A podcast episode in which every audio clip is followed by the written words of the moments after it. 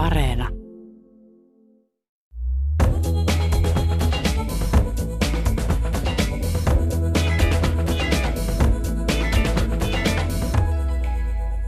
Sinebrykofin taidemuseon Linné ja pieni pala paratiisia näyttelyssä syvennymme puutarhaan ja kukkiin maalaustaiteessa.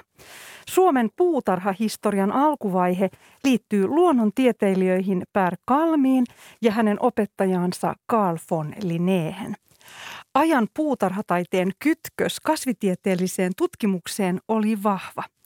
Ja tässä elämme 1700-lukua. Kuka Carl von Linné oli?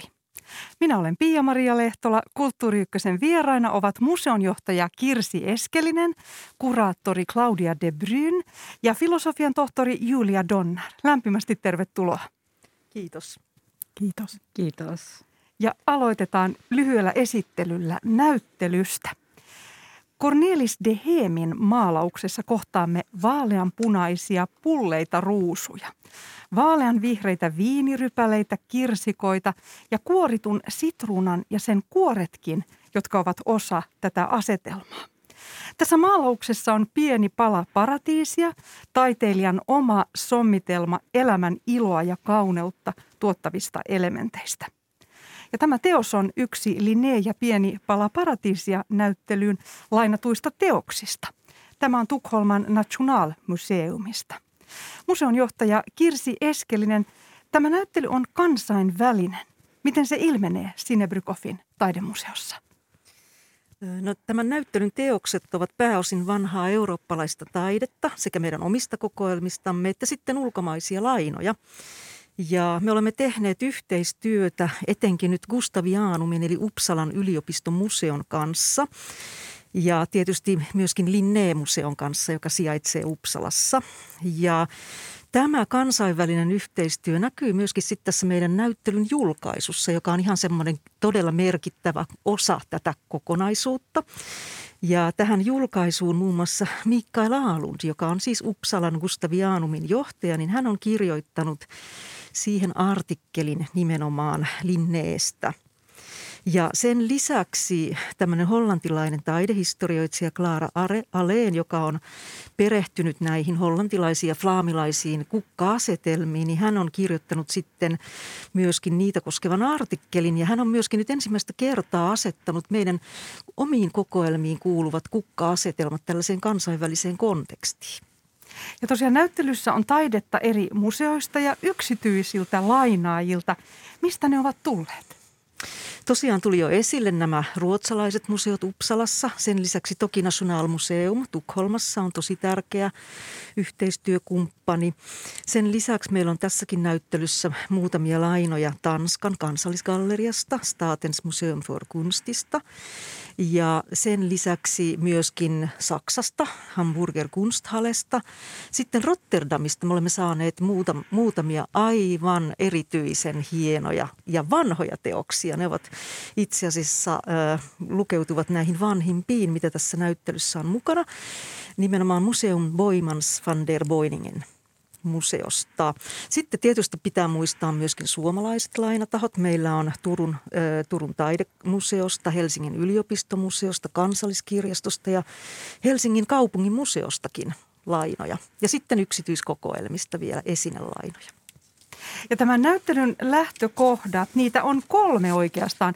Puutarha ja puutarhahistorian alkuvaiheet Suomessa ja kukat maalaustaiteessa. Millainen on puutarhan vertauskuvallinen merkitys? Claudia de Bryn. Niin, ehkä puutarha ja paratiisi ovat ikään kuin synonyymejä, voi ajatella. paratiisi sana on peräisin munnaisen iranin kielestä ja se merkitsi alun perin niin kuin muurein rajattu aluetta, pihaa tai puutara. Ja se on ollut jo ihan alkuvaiheessa sellainen uskonnollinen, uskonnollinen vertauskuva ja esittyy sitten sellaisena myös vanhan ja uuden testamentin kirjoituksissa ja ehkä sitä kautta on siirtynyt sitten niin kuin kristilliseen kuvataideperinteeseen. Milloin sitten kukka-asetelmat syntyivät? No 1500-luvun lopun ö, tai siinä vuoden, vuosisadan vaihteessa kukka-asetelma, niin kuin siitä tuli tällainen itsenäinen niin kuin kuva-aihe tavallaan, jos niin voi ajatella. Ja tosiaan kiinnostavaa on, että esimerkiksi yhdessä maalauksessa saatettiin kuvata eri aikaan kukkivia lajeja. Miten tämä toteutettiin? No tuota, tosiaankin taiteilijathan tutkivat näitä kukkia ja hyvinkin tarkkaan, mutta tosiaankin meilläkin on nyt esillä muutamia teoksia, jossa on todella useita kymmeniä, ehkä satakin erilaista kukkaa, jotka kukkivat eri vuoden aikana. Niin tämähän oli mahdollista sen tähden, että näistä, näistä kukista oli teetetty hyvin tarkkoja, tieteellisen tarkkoja ää, piirustuksia ja väritettyjä ää, ää, kuvia, joita jo oli koottu tällaisiksi kuvastoiksi. Eli tällaiset intohimoiset puutarha, puutarhan harrastajat, joilla oli myöskin varaa tällainen teetättää, niin saattoivat teetättää omasta puutarhastaan tällaisen kukkakuvaston. Ja näitä kutsuttiin nimellä Froli, Legium. Mm. Ja miksi haluttiin tehdä näin, että, että näissä maalauksissa oli tosiaan eri aikaan kukkivia kukkia? Niin, siis siinä on tavallaan tällainen ristiriita, että se kuvaustapa on hyvin niin kuin luonnon, siis todellinen, jos niin voi sanoa, luonnollinen, mutta sitten se yhdistelmä ei ole. Että, niin, myös jos ajatellaan että ne kaikki pörjäiset ja, ja ö, perhoset, jotka siinä on, ja sitten se asetelma, se kimppu on kuvattu sisätilassa, sekään ei ole hyvin niin kuin luonnollista tavallaan. Niin, että siis – haluttiin tuoda, siis se on, oli taidon näyttä tavallaan ja haluttiin tuoda esiin se kesän kaunius ja, ja, ja vangittaa sen tavallaan niin kuin ikoiseksi ihailtavaksi ja, ja niin kuin ehkä niin kuin nytkin meillä on talvi vielä ulkona, että pystytään nauttimaan näistä kukista niin kuin ympäri vuoden. Mä laitoin itselleen tässä tai otin mukaan sitaatin ähm, Jan Breuhel itse äh, kirjoitti kirjeessä 1606, uskon, että ei koskaan ole maalattu niin monia ja niin kauniita kukkia ja niin suurta vaivaa nähdä talvella. Ne ovat ihmeellinen näky. Jotkut väreistä ovat hyvin luonnonmukaisia. Ja pitää tietenkin ajatella, että meidän maailmassa kuvat on, on kaikkialla. Silloin se ei ollut, siis se oli todellinen ihme varmaan tällaiset maalokset. Julia Donner. Voisi vois ehkä ajatella, että puutarhaan ylipäänsä liittyy tällainen jonkinlainen niin kuin ristiriitaisuus, luonnon vangitseminen ä, tiettyyn asuun tai tiettyyn olonmuotoon ja ehkä se sitten vielä niin kuin toistuu näissä kuvissa, että, että tavallaan se aika halutaan pysäyttää tai vangita kaikissa eri olomuodoissaan. Ja se tapahtuu ihan oikeasti puutarhoissa ja sitten se tapahtuu maalauksissa. Et se on tosi, tosi, tosi mielenkiintoista ja kaikki tämä puutarhaan liittyvä tutkiminen niin kun näyttäytyy hirveän hienosti tässä näyttelyssä erityisesti. Se on myös mielenkiintoista, ei ole pelkästään kukkia näissä asetelmissa, on simpukoita ja sitten joskus jopa joku pöytä on, on tärkeässä osassa ja sitten joku posliini, posliinista tehty vaasi on tärkeä tai keramiikka.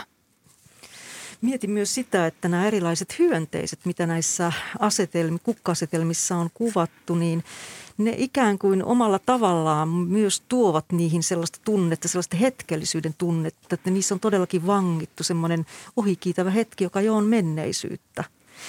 Ja, ja sitten tietenkin nämä kukka-asetelmathan antoivat myöskin taiteilijalle loistavan tilaisuuden esitellä omaa taitavuuttaan ja osaamistaan maalaamalla esimerkiksi erilaisia lasimaljakoita, jossa niin kuin on erilaisia valoheijastuksia tai, tai sitten kiiltävää kiinalaista posliinia tai muuta vastaavaa pintaa. Ja myöskin niihin saatettiin lisätä hedelmiä, sitruunaa, erilaisia vadelmia, siis muutakin kuin kukkia ja hyönteisiä. Ja tosiaan tähän näyttelyyn liittyy vahvasti myös tiede. Suomen puutarhahistorian alkuvaiheet 1700-luvulla liittyvät kahteen luonnontieteilijän Carl von Linneen ja hänen oppilaaseensa papinpoika Pär Kalmiin. Minulle tämä Kalmon uusi tuttavuus. Mikä hänen merkityksensä on maamme puutarhahistoriassa? No Per Kalmhan oli äh, ruotsalainen syntyjään, mutta hänellä oli kuitenkin äidin puolelta suomalaiset sukujuuret. Ja, ja hänellä oli itse asiassa erittäinkin merkittävä äh, vaikutus ähm, puutarhahistoriaamme, sillä hän oli yksi Linneen lempioppilaita, hänen apostoleitaan, kuten hän kutsui näitä, näitä oppilaitaan. Ja mm, Per Kalm käytännössä levitti sitten Linneen ajatuksia Suomessa. Ja nimenomaan tuolloin 1700-luvulla nämä kasvitieteelliset puutarhat olivat erittäin, erittäin tärkeitä myös siinä, miten tehtiin tunnetuksi uusia hyötykasveja. Ja mm, hän teki, hän, hän toimi Turun Akatemiassa Suomen ensimmäisenä talousopin professorina – ja ö, tuossa toimessaan hän toteutti tällaisen pitkän kolmivuotisen matkan Pohjois-Amerikkaan 1748. Hän lähti matkaan ja palasi sieltä 51. Ja hän toi mukanaan valtavasti sitten ö, uusia kasveja ja siemeniä, joita hän jakoi ja ha, jakoi halukkaille. Ja hänen aikanaan Turun akatemia rakennutti uuden kasvitieteellisen puutarhan ja sen esikuvana toimi nimenomaan nyt tämä Uppsalan yliopiston kasvitieteellinen puutarha, ja, joka perustui sitten taas puolestaan Linneen ajatuksiin. Ja hän myös piti äh, tämmöisen erittäin suositun luentosarjan puutarhan hoidosta ja siitä on säilynyt kansallisarkistossa jonkun oppilaan käsin tekemät muistiinpanot. Ja, ja todellakin näin hän merkittävässä määrin edisti puutarhan hoitoa yliopistotasolla tuolloin 1700-luvulla. Ja tosiaan palataan vielä hänen opettajaansa Carl von Linneen, jonka varmasti moni tuntee nimeltä. Läpimurtoteos, hänen läpimurtoteoksensa oli Systema Naturae. Tämä julkaistiin Leidenissa vuonna 1735. Ja tosiaan teoksessa Linné esitti ensimmäisen kerran luokittelujärjestelmänsä, joka kohotti hänet kansainväliseen maineeseen. Millaisesta teoksesta on kysymys? Kuka haluaa vastata? Claudia niin, de Bryn, siis ole hyvä. Järjestelmässä ryhmitellään eläimet, kasvit ja mineraalit äm, luokkiin, lahkoihin, sukuihin ja lajeihin ja annetaan niin kuin jokaiselle tieteellinen latinankielinen nimi. Siis, joo, siis tämä Naturen suurikokoisesta ensimmäisestä foliopainoksesta – tai se, se kasvoi sitten ajan myötä. Siis tehtiin uusia lukuisia painoksia ja ne kasvoivat alkuperäisestä 14 sivusta paksuisiksi opuiksi. Ja meillä on näyttelyssä mukana ja esillä niin kuin arvokas ensimmäinen painos. Se on niin kuin aare, joka me saatiin kansalliskirjastosta lainaksi. Ja tosiaan harvinaiset kasvit ovat aina olleet puutarhurin ylpeyden aihe. Puutarhakulttuuria tutkinut Julia Donner, miten tämä näkyy meidän puutarhahistoriassa Suomessa? No kyllähän se näkyy juuri tässä niin kuin erilaisten tutkimusmatkojen tekemisessä ja kasvien keräilemisessä ja niiden tuomisessa ulkomailta ja kokeilemisessa siinä, että rakennettiin hyvin varhain Suomeen – kasvihuoneita tai orangerioita, joissa sitten tehtiin näitä just näitä viljelykokeita, saatiin siemeniä esimerkiksi Suomen talousseuralta ja raportoitiin sitten, miten viljelykset on, on onnistuneet. Ja kyllähän siinä oli paljon, niin kuin tässä aiemmin on tullut jo esille, niin tällaiset taloudelliset päämäärät, eli että miten, miten pystyttäisiin hyödyttämään valtakunnan taloutta ja, ja, ja kehittämään sitä. Että kyllä siinä oli niin kuin isot tavallaan isot, isot pyrkimykset oli, että ei vain ehkä puutarhan kauneus sillä tavalla tai semmoinen ihana puutarha ollut koko ajan siellä taustalla, vaan tällaiset taloudelliset näkökulmat. Millä tavalla vuonna 1818 syntynyt suomalainen kirjailija, runoilija ja Helsingin yliopiston rehtori Sakarias Topelius, miten hän liittyy meidän puutarhahistoriaamme? No Topelius tuo sitten sen, niin sen toisen puolen siitä puutarhan hoidosta oikeastaan, tai voiko sanoa toisen puolen, mutta, mutta näkökulman puutarhaan tällaisena järjestyksen paikkana ja, ja, ja kesytettynä luontonakin. Ja tietysti tämä järjestys ja järjestäminen näkyy esimerkiksi nyt Lineen työssä, josta äsken puhuttiin, eli, eli tämmöinen valtavan valtaavan systeemin tekeminen, niin se on juuri sitä olennaista niin kuin jotenkin siihen puutarhaan ja tietenkin sitten kasvitieteeseen liittyvää toimintaa. Mutta Topelius kirjoitti sitten puutarhan jollain lailla aika, äh, aika eksplisiittisestikin tällaiseksi niin kuin kunnollisuuden ja ahkeruuden ja, ja hyvämaineisuuden ja rehellisyyden ja mitä kaikkia nyt hyviä asioita voisi tässä luetella niin, niin sellaiseksi kuvaksi. Ja Topeliushan on sitten maamme kirjassa ihan sanonutkin, että missä näet hyvin hoidetun kauniin pihamaan, niin siellä, jossa ikkunalla on kukkia tai mitä siinä nyt kaikkea sanotaankaan, niin, niin sillä sieltä tiedät, että siellä asuu kunnollisia ihmisiä ja, ja, ja siitä tuli niin kuin sitten semmoinen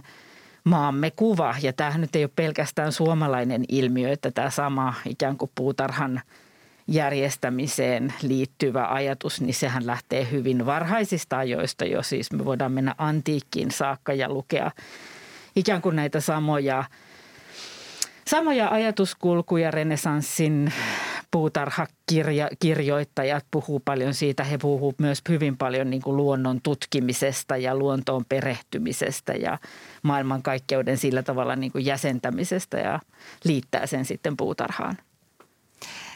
Kukkien rooli maalaustaiteessa symbolina tai ornamentteina kehittyi 1600-luvulla varsinaiseksi kasvimuotokuvaksi ja silloin syntyi nämä kukka-asetelmat, joista puhuimme äsken. Näyttelyn kuraattori Claudia de Bryn, miten kuvailisit näyttelyn kukka-asetelmien eri tyylejä? Niin, siis ensin kukkien ja hyönteisten esittäminen näissä asetelmissa on yleensä – melkein yhtä tarkka kuin tieteellisissä kuvauksissa. Ja niin kuin jos sanottiin, että kukka-asetelmassa on kuitenkin aina jonkinlainen yhdistelmä, että ne ei kukki samoin aikaan ja näin.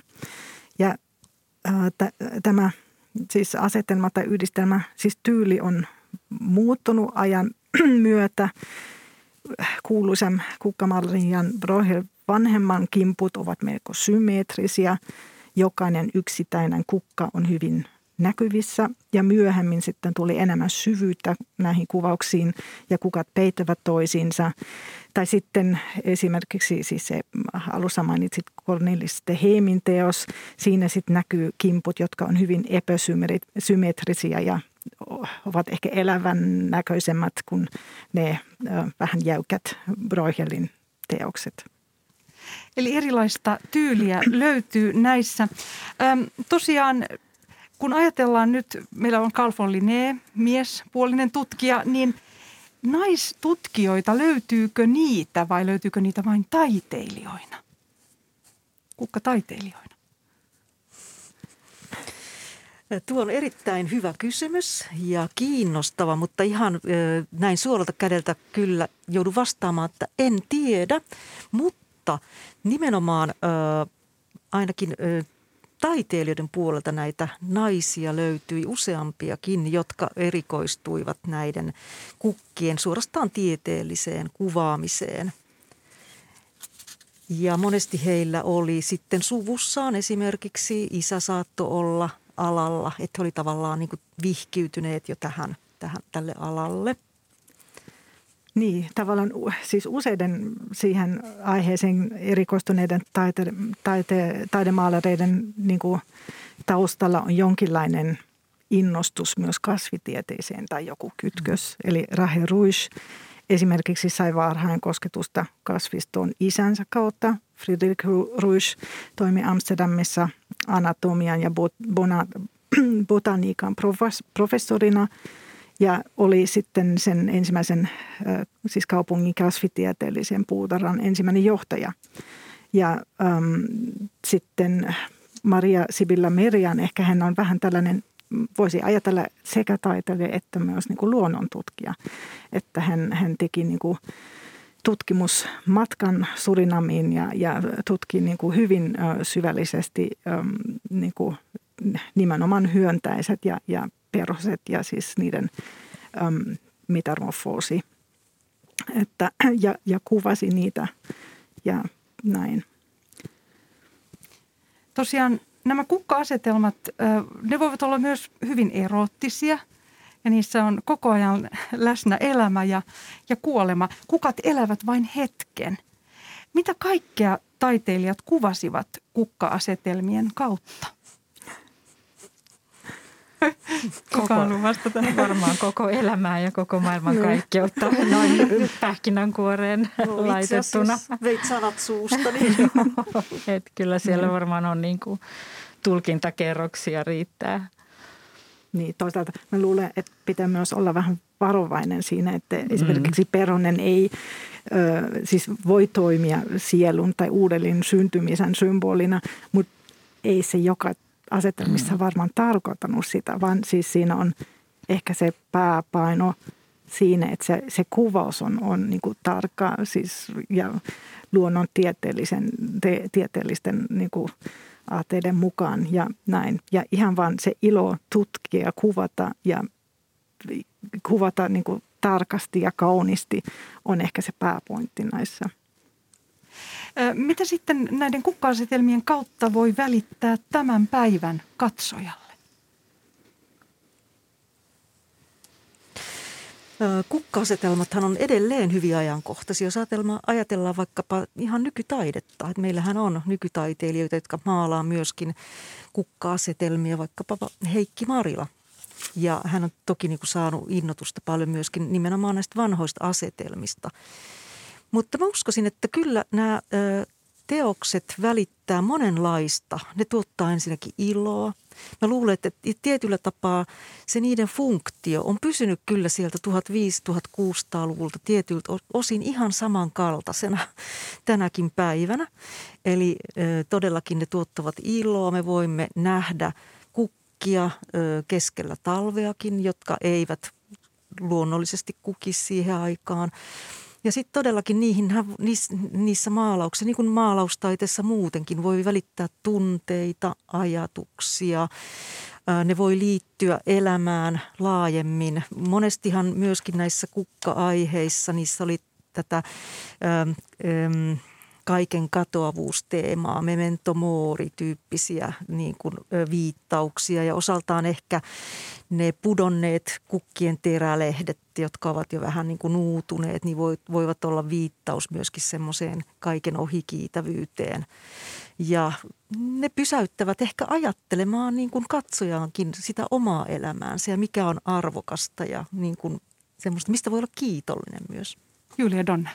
Sitten mä ajattelen, että niissä on näissä ainakin maalauksissa, jotka ovat esillä nyt tässä näyttelyssä, niin on hauskalla tavalla semmoinen tunnistamisen elementti. Eli, eli me nähdään siellä samoja kasveja, joita voimme tälläkin hetkellä kasvattaa puutarhassamme. Tietysti siellä on paljon sipulikasveja, mutta, mutta paljon kaikkia muitakin semmoisia, jotka on niin kuin – tuttuja ja, ja kiinnostavia. Ja, ja se itse asiassa koko näyttelyssä muun teki kaikista suurimman vaikutuksen oli se semmoinen tunnistaminen, että tämä puutarha asiana ja nämä kukat on sama meille nyt kuin mitä se oli satoja vuosia sitten. Että me ollaan niin jotenkin samassa kohdassa sen tuhat, jopa 1500-luvun ihmisen kanssa, kun me – katsotaan puutarhaa, kun me ajatellaan puutarhaa, kun me tehdään sitä puutarhaa ihan oikeasti. Eli, eli jotenkin semmoinen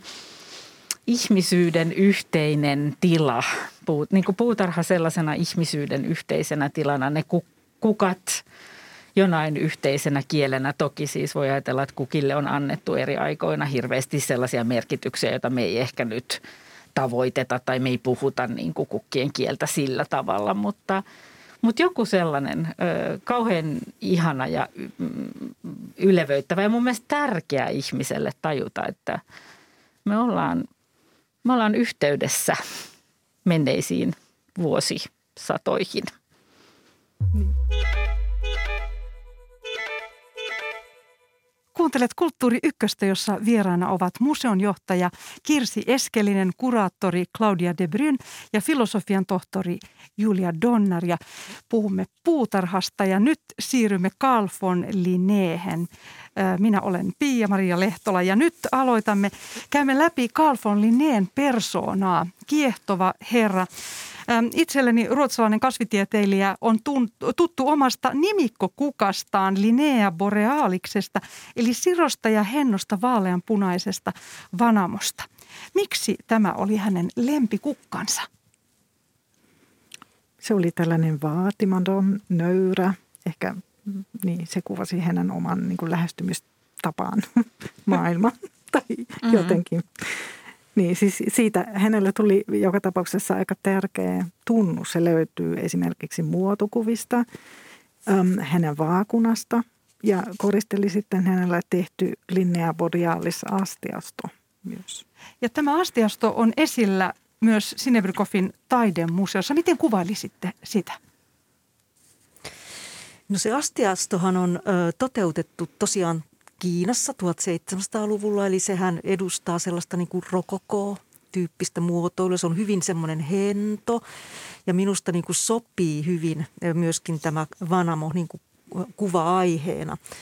Ja, ja tota, äh, tänään vielä ihan tutkiskelin niitä yksittäisiä astiaston osia, jotka meillä on esillä, niin niissä on myös minusta tosi niin kuin oivaltavasti käytetty tämän kasvin eri osia – niiden siinä ö, koristeaiheessa. Ne vähän vaihtelevat ja nehän ovat hyvin yksityiskohtaisesti kuvattu, että ymmärtääkseni kävi niin, että ensimmäinen astiasto, joka oli matkalla, niin siinä ö, se Vanamon kukka oli liian punainen, mutta mutta sitten se astiastokin hajos matkalla ja tilattiin uusi ja siinä nyt sitten se lopputulos on niin kuin u, u, uskollinen sille esikuvalleen.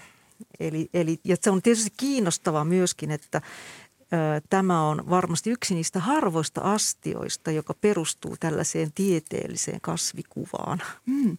Sitten täytyy tässä vaan mainita, että sittenhän teillä on esillä myös Flora Danica-astiasto Sinenbyrkoffin taidemuseossa, jonka historia on myös – politiikan ja diplomatian historiaa. Flora Danica on valaistuksen ajan taiteellinen ilmaisu. Siinä on käsimaalattuja kasveja ja nekin ovat kopioita botaniikan atlaksesta, jonka nimi on Flora Danica. Mistä tämä näyttelyssä oleva astiasto on?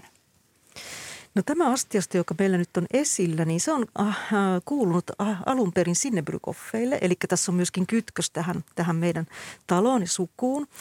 Ja äh, tämä astiasto, me olemme saaneet lainaan osia siitä Helsingin kaupungin museosta ja sitten yksityiskokoelmasta.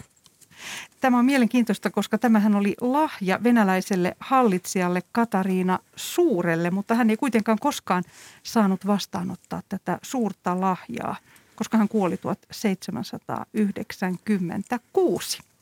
Mutta se on tosiaan teillä, teillä siellä esillä. Ja nyt jatkamme taas Carl von Linneestä.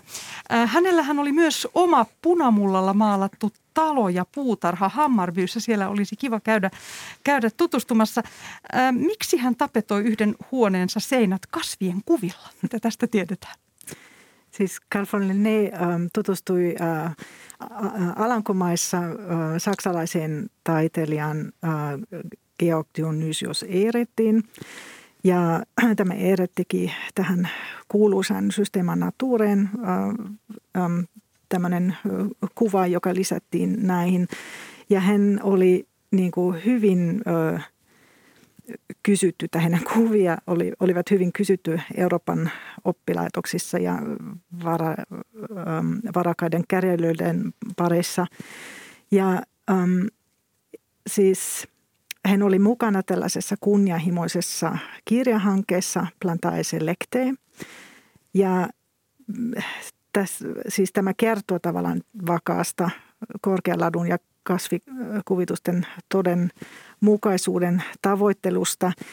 Teossarja alkoi ilmestyä vuonna 1750 ja siis Eretistä ja Linneestä oli tullut hyviä ystäviä ja heidän kirjanvaihto on säilynyt myös. Ja Eeret lähetti Linneille sitten myös niitä verittyjä kuparipiirroksia, jotka ö, sitten päätyy myös tähän Plantae Selecte painokseen.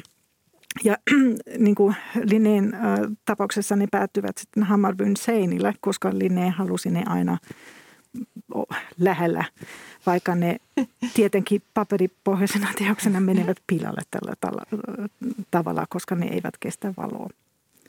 Tämä kertoo intohimosta ja tosiaan uskonnollisuudellakin on tässä suuri rooli. Carl von Linneen isä oli pappi ja Carl von Linneestäkin piti tulla pappi, mutta hän kuulemma viisivuotiaana jo halusi mieluummin kasvattaa kasveja omalla, omassa kasvimaassa, omassa puutarhassa. Miltä Carl von Linné näytti? Teillä on, on muotokuvia ja, ja, ja äh, myös patsas hänestä siellä museossa. Kirsi Eskelinen. No hän on ollut selvästikin komea mies näiden muotokuvien perusteella ja tosiaankin meillähän on äh, tämä rinta, rintaveistos on Runebergin äh, kipsityö, mutta sitten äh, se on minusta erittäin hauska tämä hänen maalattu muotokuvansa, joka on Scheffelin käsialaa, jossa hänet on kuvattu täm, niin kuin hää, hääpuvussa. Hänellä on tämmöinen punainen, hyvin tyylikäs takki päällään ja toki, toki 1700-luvun tyylin mukaisesti perukki päässään, mutta siinä muotokuvassa on myöskin hyvin korostetusti esillä tämä hänen nimikko nimikkokasvinsa vanama, jota hän pitelee kädessään ja sitten hän nojaa toisella kyynärpäällään toki tähän systeemä tureehen. Eli myös kaikki oleellinen hänen elämästään on kuvattu siinä teoksessa. Hauska on myös ehkä saada, että mä saatin ne vierekkäin ne molemmat teokset, koska selkeästi se Runebergin veistos perustuu tähän maalatun muotokuvan, koska silloinhan Linne ei, ei enää elänyt. Mitä hänen persoonastaan ja elämästään tiedetään? Niin, siis hän, hän oli no, melko vaatimattomasta oloista ehkä. Siis ei, ei esimerkiksi osannut kieliä, osasi tietenkin latinaa, mutta ei osannut esimerkiksi hollantia ja näin, vaikka hän siellä oleskeli. Ja hän ei myöskään esimerkiksi oppinut piirtämään samalla tavalla kuin ajan nuoret aateliset ja tällaista. Ja, um, niin. Ja hänellä oli, oli perhettä. Aikuisena sitten oli, oli perhettä. Kirsi Eskele. Joo, ajattelin, että hänelle ihan selvästikin niin kuin visuaalisuus oli tärkeää ja se, niin kuin, miten hän hahmotti niin kuin silmän kautta. Ja, ja se olikin niin kuin, äh, mielenkiintoista myös, että mä olin jotenkin yllättynyt siitä äh, Systema Natureen tästä mm, ensimmäisestä laitoksesta, tästä foliokokoisesta laitoksesta. Kuitenkin mä olin kuvitellut, että se on näyttävä, iso opus ja se olikin semmoinen vaatimaton, jotenkin niin kuin semmoinen ohut, mutta sehän on valtavan kokonen ja se on kyllä todella vaikuttava se hänen systemaattinen se taulukkosysteemi siinä. Ja sitten on minusta jännittävää, että vaikka niin kuin nämä kuvat oli hänelle tärkeitä, nämä niin kuin kasvikuvitukset, niin siitä huolimatta hän ei ymmärtääkseni ollut niin – niin vakuuttunut siitä, että kannattaako nyt näihin laitoksiin lisätä niitä kuvia, koska se nosti niiden hintaa. Ja hänen mm. E, ideanaan oli, että ne voisivat levitä mahdollisimman laajalle, että ne olisivat edullisia ja kaikkien hankittavissa. Että vähän semmoinen ristiriitainen ehkä suhtautuminen sitten ylipäätään näihin, näihin kuviin tai kuvituksiin. Hänhän oli hyvin uskonnollinen ja jo 1600-luvulla Ruotsissa ajateltiin, että ruotsin kieli oli paratiisin kieli. Carl von Linné tosiaan tutki luontoa ja kasveja Jumalan luomina objekteina. Ja hänellä oli omia opiskelijoita, joita hän kutsui apostoleikseen. Mitä näiltä apostoleilta vaadittiin?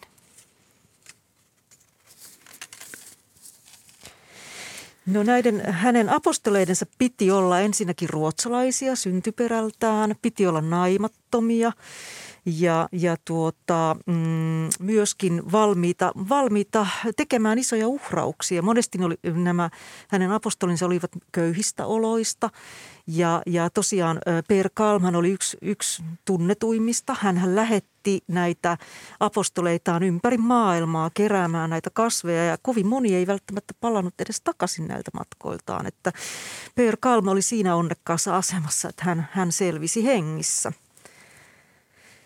Ja miten sitten Carl von Linneestä, miksi hänestä tuli niin lahjakas kasvien tietäjä? Hänhän on kuitenkin tavallaan gurun maineessa, Julia Donner. En tiedä, osaanko vastata tähän. Varmaan, varmaan siis todella, mä luulen, että se liittyy niin kuin tällaiseen todelliseen tiedon janoon ja, ja, ja, ja sellaisen niin kuin periksi antamattomaan tutkijan sieluun. Näin, varmaan näin täytyy sanoa, että se liittyy myös siihen aikaan kiinteästi, että, että etsittiin tietoa ja haluttiin järjestää sitä maailmaa tiedon avulla. Eli kyllä se varmaan siihen liittyy, mutta mä en todella en itse ole niin kuin kasvitieteen historian asiantuntija lainkaan, että tämä on ihan tällainen niin kuin valistunut arvaus. Linnehän on yksi biologian historian suurimmista nimistä, lähes Darwinin veroinen. Mikä Linneen kasviopin merkitys on tänään? No en itsekään ole erityisasiantuntija tällä alalla, mutta tota, kyllä, kyllähän sillä kiistatta on, se on ihan perus, mm. kaikkihan perustuu tähän Linneen, Linneen tota, työhön. Eli tavallaan se toimii niin kuin pohjana edelleenkin. Kyllä. Ja sitä tutkitaan aktiivisesti yliopistomaailmassa ja niin edelleen.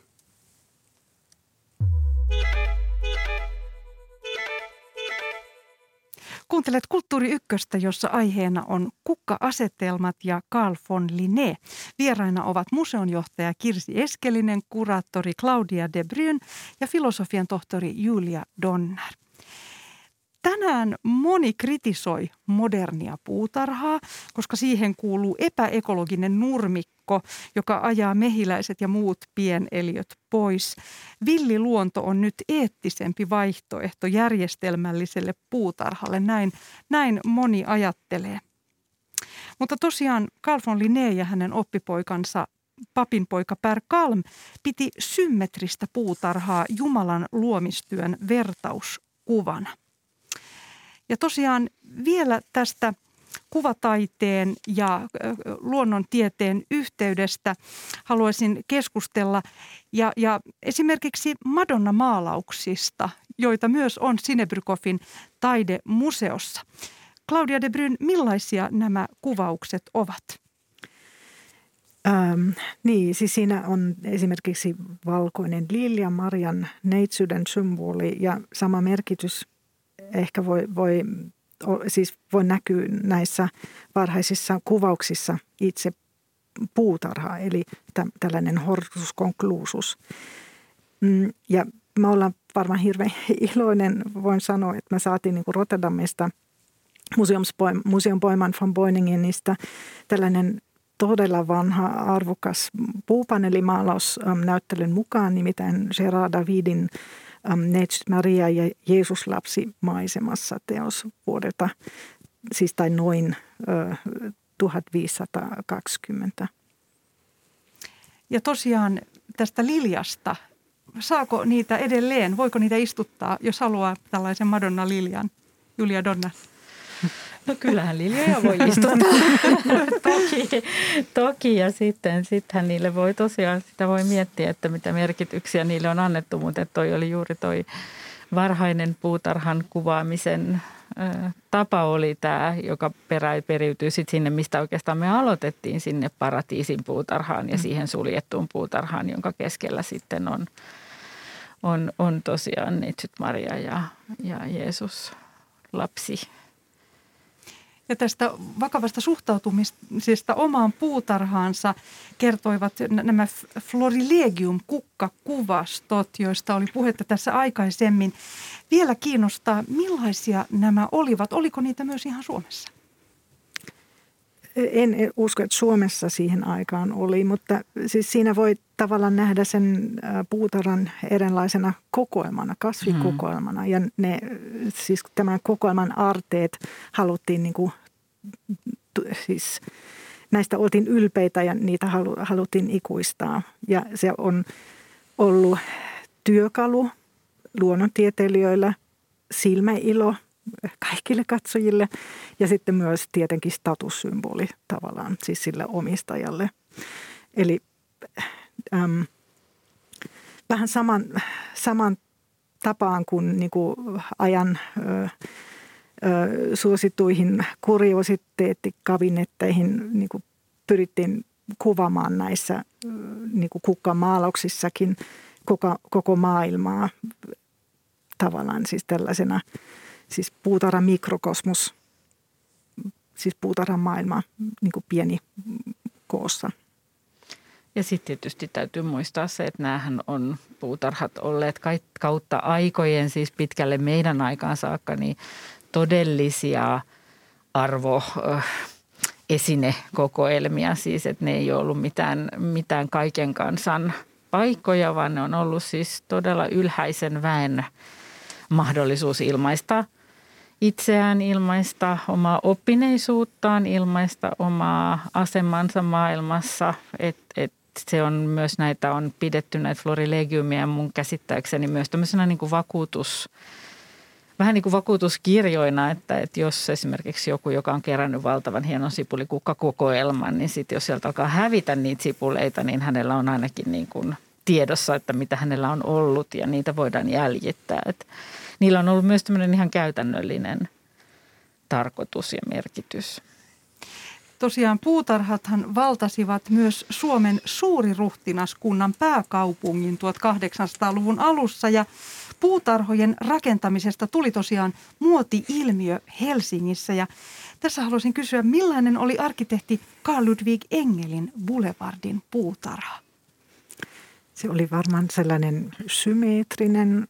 Hän kirjassa kirjoittaa, että hän istutti kuitenkin jotain pensaita vähän niin, että se ei olisi ollut liian symmetrinen. Sitten oli, oli mm, siellä tällainen pieni huvimaja. Mikä on tärkeä on, että siis se tapahtuu siinä hetkessä, kun hän sai vakituisen viran ja päätti jäädä Suomeen lopullisesti. Ja sitten siellä siis hanki tontin, odotti, että perunat olisi kerätty sieltä pois, jotta hän pääsisi aloittamaan. Ja aloittaa toki puutarhan niin kuin rakentamisella. Ei, niin kuin, siis talo tuli vasta sen jälkeen. Ja mä itse uskon, että hän, hän niin kuin kaiken kauniuden ja myös siis ruoka kasvoi siinä puutarhassa mm-hmm. toki myös, mutta kaiken sen lisäksi se oli hänellä myös vähän tällainen osa omaa kotimaansa Helsingissä tavallaan. Et siis, niin. Hän toi sieltä omasta kotimaastaan Saksasta sitten perennoja Suomeen. Luulisin, että niin on tapahtunut. Että hän, hän, siis kirjanvaihtossa on, on jonkin verran näistä, näistä kasveista kyse ja hän itse tietenkin kokeili, miten ne menesty Suomen olosuhteissa, kun varmaan hänellä oli hyvä kokemusta, miten, mm-hmm. miten oli kasvattaneen Saksassa, mutta täällä tietenkin se oli vähän, vähän erilaista ja piti vähän keksiä ehkä omia keinoja ja vähän katsoa, mitä, mitä niin kuin onnistuu ja mitä ei. Ja jos ajatellaan sitä, äsken mainitsin tästä niin kuin puutarhan statussymboli-asiasta, niin, niin sitten taas voidaan ajatella niin kuin tois, toiselta kantilta sitä, että se on siis aina tämmöistä – paikkaan asettumista ja paikkaan juurtumista ja oman paikan tekemistä. Siis hyvin, hyvin oli se sitten ihan pieni, pienen pieni äh, torpan puutarha tai sitten joku linnan, linnan puutarha, niin, niin aina, aina siellä on se ihmisen paikan tekemisen pyrkimys. Mm. Ja, ja, ja tämä ehkä alusta asti jo ihan tässä näissä varhoissa Persian tai Egyptian kuvauksissa on se muuri, joka rajaa sen, sen paikan. Se on niin kuin maapalan omaksi ottaminen. Mm. Tai, ja sen, tai, sen villin luonnon, niin, sen, semmoisen vaarallisen villin luonnon niin, ulos sulkeminen ja, ja semmoisen ihmiselle suojaisen paikan niin. tekemistä, turvan tekemistä niin. myös. Joo. Julia Donner, olet Ainola museon johtaja. Millainen Aino Sibeliuksen puutarha oli? No, me ollaan nyt liikuttu täällä 1500-luvulta, luvulta tullaan 1900-luvun alkuun ja sehän oli siis tai on, on nykyään kuusiaidan suojaama. Ei sitä nyt ehkä ihan hortus conclusukseksi voi sanoa sillä tavalla, mutta kyllä se on siis tämmöinen niin kuin – suojaisa oma paikka, joka, joka tuotti sitten perheelle sekä toimeentulon että sitten tämmöisen esteettisen ja, ja, ja henkisen hyvinvoinnin eh, mahdollisuuksia. Että se oli siis aikanaan tyypillinen suomalainen kotipuutarha. Mitä Mutta, kasveja sieltä löytyi? Eh, no siellä oli marjapensaita, omena, puita, hedelmäpuita. Sitten siellä on valtavat, aivan valtavat, tai no aivan valtavat, mutta siis todella suuret mittaka- suhteessa niin, niin tota, vihanneskasvimaat, jotka, jotka sitten tuotti, tuotti sen ö, ö, elannon, mitä perhe tarvitsi. Mistä Aino Sibelius sai oppinsa ja inspiraationsa tähän puutarhansa suunnitteluun? Öö, no Aino innostui puutarhan hoidosta oikeastaan varmasti tuli öö, niin kuin heräteitä tuli varmaan perheestä siis äidiltä Elisabeth Järnefeltiltä ja Järnefeltien tolstoilaisuudesta, joka, jossa ajateltiin, että pitäisi niin kuin omalla työllään voida elää ja, ja maasta erityisesti – ja, ja Aino sai ensimmäisen puutarhakirjansa 14-15-vuotiaana saksankielisen Hanbüch für jotakin. Ja, tota, ja on siis täysin itse oppinut puutarhuri, mutta, mutta sitten, sitten Ainolassa vuodesta 1905 oikeastaan voi sanoa, niin puutarhaa hoitaneena sinne 60-luvulle saakka, niin kehittyi kyllä ihan niin kuin, jos se on nyt tärkeää, niin ammatti tasoiseksi puutarhuriksi, eli, eli viljeli kyllä ihan kaikenlaista parsasta perunaan, jos näin voi sanoa. Mutta tota, et kyllä Suomessa kehittytään. Meillä on niin tämä varhainen puutarhahistoria, jota tässä on sivuttu aika paljon ö, sieltä juuri, juuri tota Kalmista ja, ja Linneen vaikutuksesta ja sitten ja se kaikki, mitä tapahtui pappiloissa ja kartanoissa ja sitten tämän 1800-luvun lopun niin kuin puutarhavalistuksen kautta tullut tavallaan tämmöinen uusi puutarhabuumi, jolle oli hyvin taloudelliset, taloudelliset syyt sillekin, niin, jonka seurauksena sitten niin kuin kotipuutarha vakiintui Suomessa semmoiseksi, joka me tunnetaan rintamamiestalojen pihoilta ja, ja, ja, ja omakotitalojen pihoiltakin aika pitkälle, että ennen kuin sitten puutarhasta tuli vain tällainen niin kuin vapaa-ajan, että se – se, että joutuisi kitkemään puutarhassa oli kauhistus. niin. Mutta nyt me ehkä palataan takaisin tällaiseen hyötytarhaan enemmän, toivottavasti ainakin. Ja nyt palaamme vielä lopuksi Sinebrykofin taidemuseoon. Kävin siellä muutama viikko sitten näyttelyssä ja huomasin, että se oli aika täynnä se näyttely. Siellä oli paljon ihmisiä syventyneinä näiden 1500- ja 1600-luvun kukka-asetelmien ääressä hyvin hiljaisina ja keskittyneinä. Kirsi Eskelinen, minkälainen vastaanotto teillä on ollut? No näyttely on saanut kyllä erittäin hyvän vastaanoton, että ilmeisestikin meillä oli hyvin onnistunut tämä ajoitus, että tässä ajassa on todellakin tarvetta tämän kaltaiselle näyttelylle. Ja se, että nyt kun pääsee todella näiden kukkien äärelle vielä talviaikaan, kun joudumme odottelemaan vielä jonkin aikaa, että saa omat sormet sinne multaan, mutta myöskin meillä on ollut ö, aika, aika rankkoja aikoja viime aikoina ihan erinäisistä syistä, niin jollain tavalla ihmiset kaipaavat myös jotain kauneutta ja jotakin sellaista, jossa voi ajatukset irrottaa siitä arjesta ja kaikesta muusta. Ja, ja selvästikin niin, että, että tämä on aihe, joka nyt kiinnostaa. Mikä on sinun oma lempitaulusi siellä? No minun täytyy tunnustaa, että mä pidän kyllä eniten siitä huoneesta, johon on koottu kaikki nämä ihanat kukka-asetelmat. että, että kun mä astun sinne, niin musta tuntuu, että mä tunnen näiden kukkien tuoksun. Että, että se on jännä, miten se voi herättää myöskin tällaisia muita niin kuin, ö, tota, tuntemuksia. Ja siellä jollain tavalla minusta se Jan Brygel ensimmäisen työhuoneen maalama isokokonen kukka-asetelma, jossa olisikohan siinä sata erilaista kukkalajia. Yli sata yli, yli sata, mutta joka tapauksessa tosi, tosi paljon, niin se on jollain tavalla hyvin, hyvin niin kuin jännittävä. Siinähän ne kukat on kuvattu siten, että voi miltei erottaa jokaisen yksittäisen kukan, mutta sitten siinä on semmoinen hyvin kauniin, tumman sininen se tausta ja siellä voi erottaa häivähdyksen omaisesti, niin kuin varjomaisesti, että tavallaan se asetelma jatkuu. Se, on, se jatkuu siellä toisella puolella. Jotenkin siihen tulee semmoinen jännittävä tilan tuntu ja jotain siinä on sellaista, että sen ääressä voi lähteä haaveksimaan. Claudia de Bryn, olet ollut tämän näyttelyn kuraattorina. Mikä on oma lempiteoksesi? Ehkä se on se pieni Näitsyt Maria ja Jeesus-lapsi maalaus, koska mulle se on ollut just sellainen, kun ajatelin vanha taide ja puutarha, siis juuri tällainen kuva tuli mulle mieleen. Ja, niin.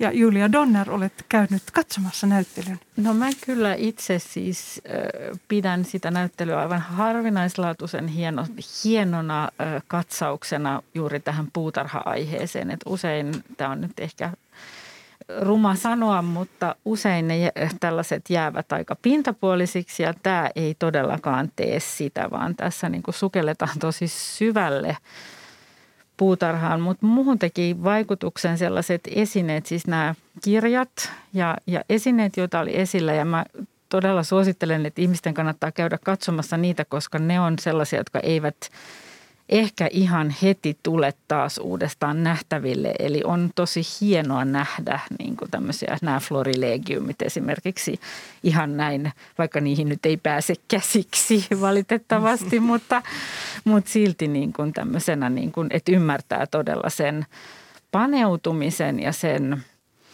sen intohimon siihen asiaan, kun, kun näkee, miten, miten sitä tietoa on koottu. Kiitos teille kaikille. Kiitos Kirsi Eskelinen, Claudia de Bryn ja Julia Donner. Itse tosiaan muistan sitruunapuun kauniissa ruukussa. Ja tosiaan tätä ohjelmaa oli tekemässä kanssani äänitarkkailija Anders Johansson ja tuottaja Olli Kangassalo. Ja huomenna Kulttuuri aiheena on seuraava Suomen merkittävimpiin lukeutuva rock 22. Pirkko tuli keväällä julkisuuteen uuden levyn kanssa. Samalla päättyi yhtyen toiminnan melkein seitsemän vuotta kestänyt tauko. Ja tosiaan huomenna sitten suora lähetys Helsingin musiikkitalosta, jonka juontaa Janne Palkisto. Toivotan teille kaikille kaunista päivän jatkoa. Minä olen Pia-Maria Lehtola.